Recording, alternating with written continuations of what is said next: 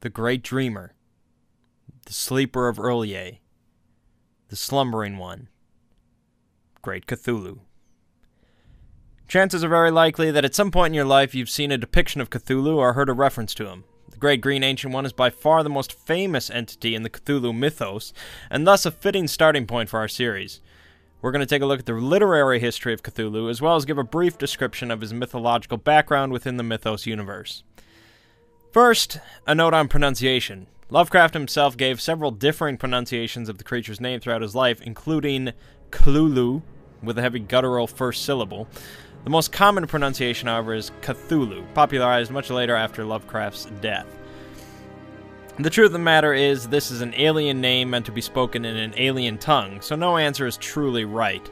Since Cthulhu is the most common pronunciation, that is what I will continue to use.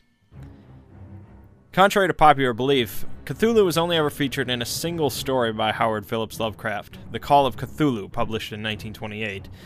Lovecraft very rarely showcased any of the ancient beings, including Great Cthulhu, in his stories, so The Call of Cthulhu is a bit of a special case. The story, in typical Lovecraftian fashion, is told through various letters, manuscripts, and conversations. The climax of the story is the terrifying account of a sailor directly encountering Cthulhu as the Great Old One emerges from his home in sunken R'lyeh. Cthulhu's name was mentioned in a few others of Lovecraft's stories and letters, but it was other writers that really ran with the concept of Cthulhu and R'lyeh. Writers such as August Derleth, Robert Bloch, Charles Stross, Neil Gaiman, and many, many others have taken Lovecraft's foundations and brought Cthulhu to many different locales and situations, from ancient past to modern day. You can easily find collections of books with just stories featuring Cthulhu. As for Cthulhu's backstory within the mythos, let me make one thing clear. The concept of canon doesn't carry much weight within the mythos.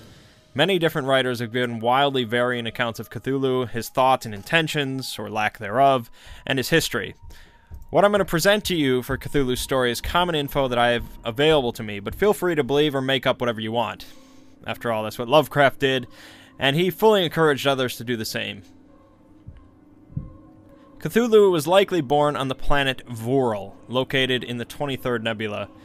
His father is Nug, his grandparents Yog-Sothoth and Shub-Niggurath, and his great grandfather is Azathoth himself. At some point, he traveled to the binary star of Xoth, where he mated and produced the great old ones known as Ghatanothoa, Ythogtha, and Zoth-Ommog. Cthulhu and his children traveled then to Saturn, followed by Earth, along with a species known as the star spawn of Cthulhu. It's unclear where the star spawn originated from, but it's possible that the shape-shifting aliens worshipped Great Cthulhu and changed their form to resemble the deity. Regardless, the alien group landed on a continent in the Pacific Ocean, and they built the great stone city of R'lyeh, made from strange green stones and pieced together in ways that are foreign to any human design. Upon their arrival, the aliens received immediate resistance from another species known as the Elder Things, who had lived on the planet for millennia. The Elder Things were no strangers to war, which we'll cover in a different video, but eventually the two groups came to an agreement, and the planet was shared for the time being. Cthulhu and his spawn enjoyed the freedom of the planet Earth, but at some point, Cthulhu went into a deep hibernation within R'lyeh. The reasons for this are unclear. During his hibernation, humanity evolved on Earth, and Cthulhu often communicated with individuals through dreams, slowly creating the cult of Cthulhu. Disaster eventually struck the corpse city of R'lyeh, though, sinking the city, Cthulhu, and much of the continent into the ocean. Reasons for this disaster vary, from changes in the moon or stars, to an attack by other ancient aliens, or even a secret weapon from the Elder Things. Regardless, though, Cthulhu and his spawn were trapped under the ocean and left with little to do other than wait. R'lyeh has risen out of the ocean at various times, but never for very long. The cult of Cthulhu has continued to grow throughout the ages, and as they meet in secrecy, they chant of the day when R'lyeh will rise permanently out of the ocean, and Dread Cthulhu will retake the world. As mentioned, Cthulhu is by far the most popular entity from the entire Cthulhu mythos, to the point where the entire fictional universe is named after him. Lovecraft himself, however, favored the term Yog-Sothothery to refer to the collection of entities and artifacts. I offer two main reasons to why Cthulhu is so well known in popular culture. First and foremost is Cthulhu's image itself. Cthulhu is instantly recognizable in the grand majority of artistic depictions of him, because it's a very concrete form. He's almost always depicted as vaguely anthropoidal, with an octopus head, a mass of tentacles in his face, claws, wings, and a lot of green.